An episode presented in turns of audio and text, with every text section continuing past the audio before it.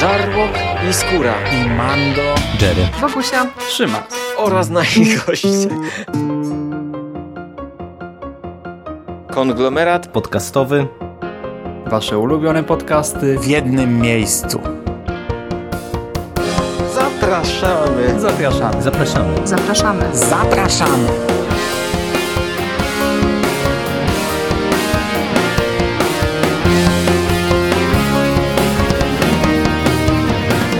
Witam Was, kochani, bardzo serdecznie w kolejnym odcinku konglomeratu podcastowego. Z tej strony mówi do Was Mando.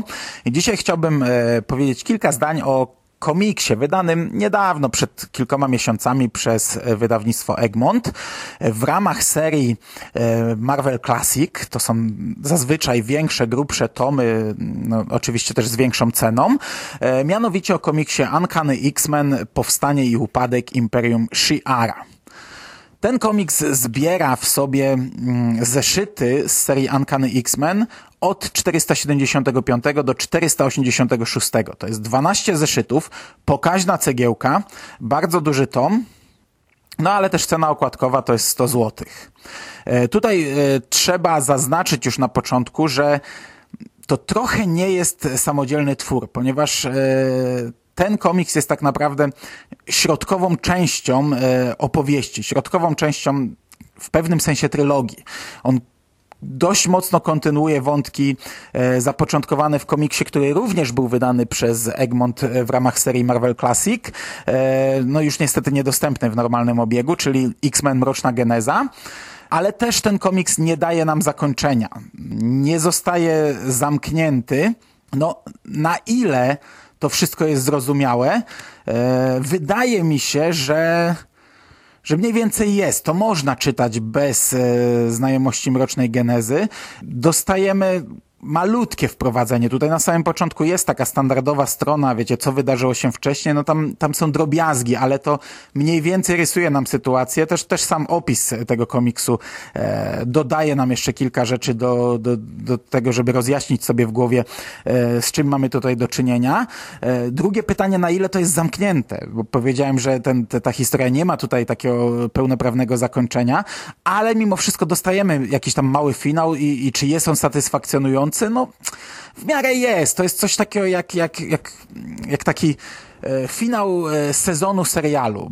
Może bez cliffhangera, to jest ta, takie jak, jak nie wiem, jak, jak bitwa o Helmowy Jar w, mm, we Władcy Pierścieni, która nie kończy nam wojny, która nie, absolutnie nie, nie rozwiązuje sytuacji w Śródziemiu, ale dostajemy jakieś tam, jakieś tam e, wybuchowe zakończenie, jakąś tam akcję na koniec, która na ten moment e, tu kreślę cudzysłów, zamyka e, tę część historii. I ja już od razu powiem, że, że nie jestem tym komiksem zadowolony e, i, i niestety nie jestem nim zadowolony na każdej płaszczyźnie. Zacznę może od tego, jak ten komiks wygląda, od rysunków. E, tutaj za rysunki są odpowiedzialni dwaj panowie, Billy Tan i Clayton Henry.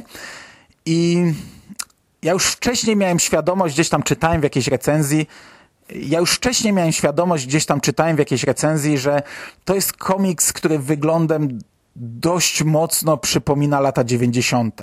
Pomimo tego, że ten komiks e, miał swoją premierę zeszytową w 2007 roku, a album ukazał się oryginalnie w 2008 roku, czyli kurczę wiecie, no całkiem niedawno, 11 lat temu, to jest już inna epoka komiksu, to on e, dość mocno siedzi w latach 90. i tego może na początku aż tak bardzo nie czuć, ale wierzcie mi, że im bliżej końca, z każdą kolejną stroną, to ja już pod koniec to się łapałem za głowę, e, co my tutaj widzimy w tym komiksie, bo, bo, bo wiecie, gigantyczne mięśnie, gigantyczne piersi, to takie, że, że, że wręcz rozsadzają nam te kadry, e, te, te, te piersi rosną tak naprawdę z zeszytu na zeszyt, bo niektóre bohaterki na początku wcale tak nie wyglądają, a pod koniec to już są, wiecie, e, piersi tak gigantyczne, tak wypchnięte na pierwszy plan, że, e, że, że, że jest to nienaturalne.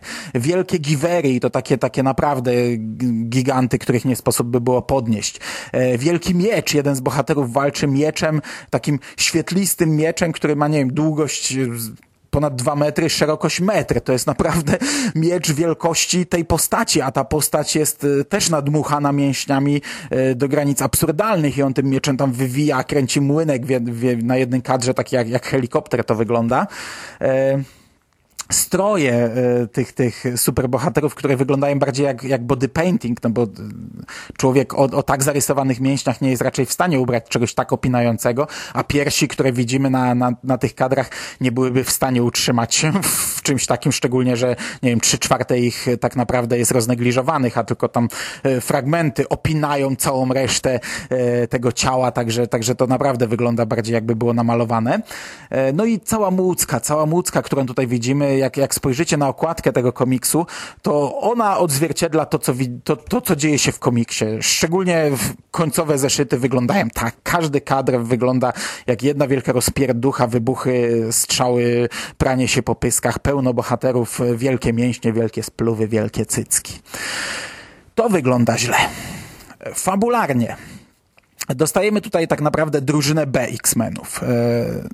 To jest e, Polaris, to jest James Proudstar, Alex Summers, Marvel Girl, Nightcrawler i Darwin. No i oczywiście Charles Xavier.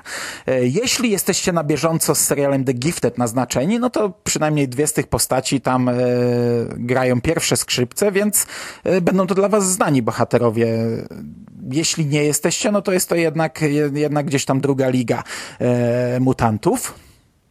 Charles zbiera tę drużynę i oni opuszczają Ziemię i wylatują w kosmos wylatują po to, by odnaleźć wulkana, czyli e, Gabriela Summersa, trzeciego brata Summersa, e, którego my poznaliśmy, znaczy czytelnicy tego komiksu no nie poznali go, ale czytelnicy ogólnie poznali go wcześniej. E, mniej więcej mogą sobie zdawać sprawę, kim jest ten bohater. On tutaj, jego, jego celem życiowym jest zemsta na cesarzu Shi'ar Dkenie.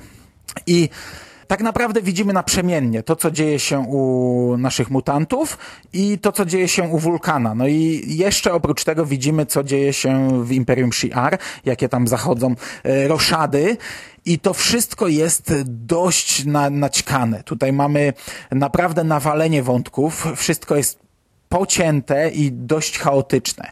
Wiecie, X-Meni walczą, zaraz mamy Wulkana i, i, i, i część jego historii, Imperium i różne powiązania między bohaterami.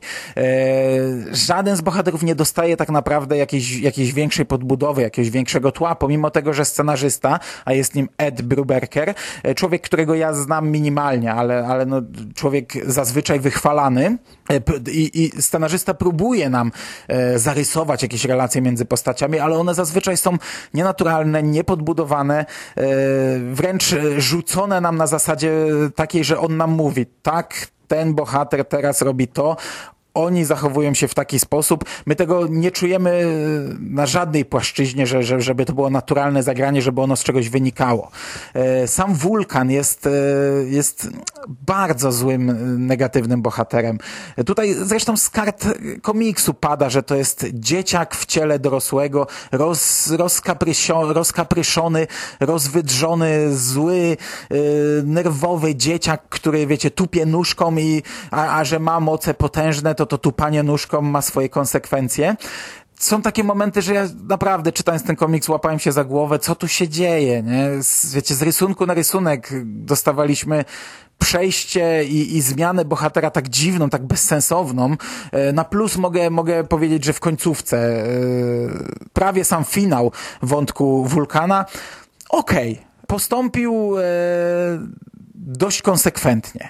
Nawet trochę zaskoczył mnie, bo byłem przekonany, że tutaj naprawdę twórcy będą nas prowadzić jak po sznurku i, i, i mówić, że, że tak ma być, nie? Jednak, no niestety, ten komiks, yy, po pierwsze, wiecie, daje nam yy, bohaterów trzecioligowych, po drugie, yy, nie przedstawia ich w żaden ciekawy sposób. E, po trzecie, szczuje nas e, wielkimi e, giwerami, wielkimi bitwami i, praniem się po pyskach. Po czwarte, chaotycznie tnie wątki i, i dziwnie prowadzi postaci. Po piąte, w, w końcu przedstawienie graficzne jest, jest bardzo złe i to się ogląda nieprzyjemnie. I no widzicie, dostajemy dwunastozeszytowy komiks, y, który który na żadnej płaszczyźnie mi, mi nie pasuje, który czyta się źle i ogląda się źle i w momencie, gdy, gdy zamykamy ostatnią stronę, to nawet nie dostajemy jakiegoś ostatecznego zakończenia. I ja nie jestem zadowolony. Uważam, że, że nie jestem w stanie z czystym sercem polecić tego komiksu. Egmont ma w swojej ofercie e, dziesiątki, dziesiątki czy setki lepszych rzeczy do przeczytania. Te 100 złotych, które e, widzimy na okładce można naprawdę ulokować, nawet w temacie mutantów dużo, dużo lepiej. Ale oczywiście wszystko zależy od was. Możecie nie sugerować się moją opinią i przekonać się samemu. Jeśli macie za dużo pieniędzy, to jak najbardziej polecam. No, wasza sprawa.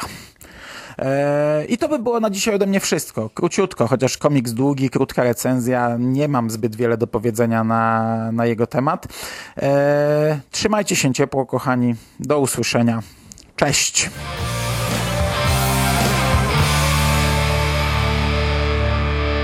You finished? That's it, man. Game over, man. It's game over. What the fuck are we gonna do now? What are we gonna do? It's over. Nothing is over. Nothing. You just don't turn it off.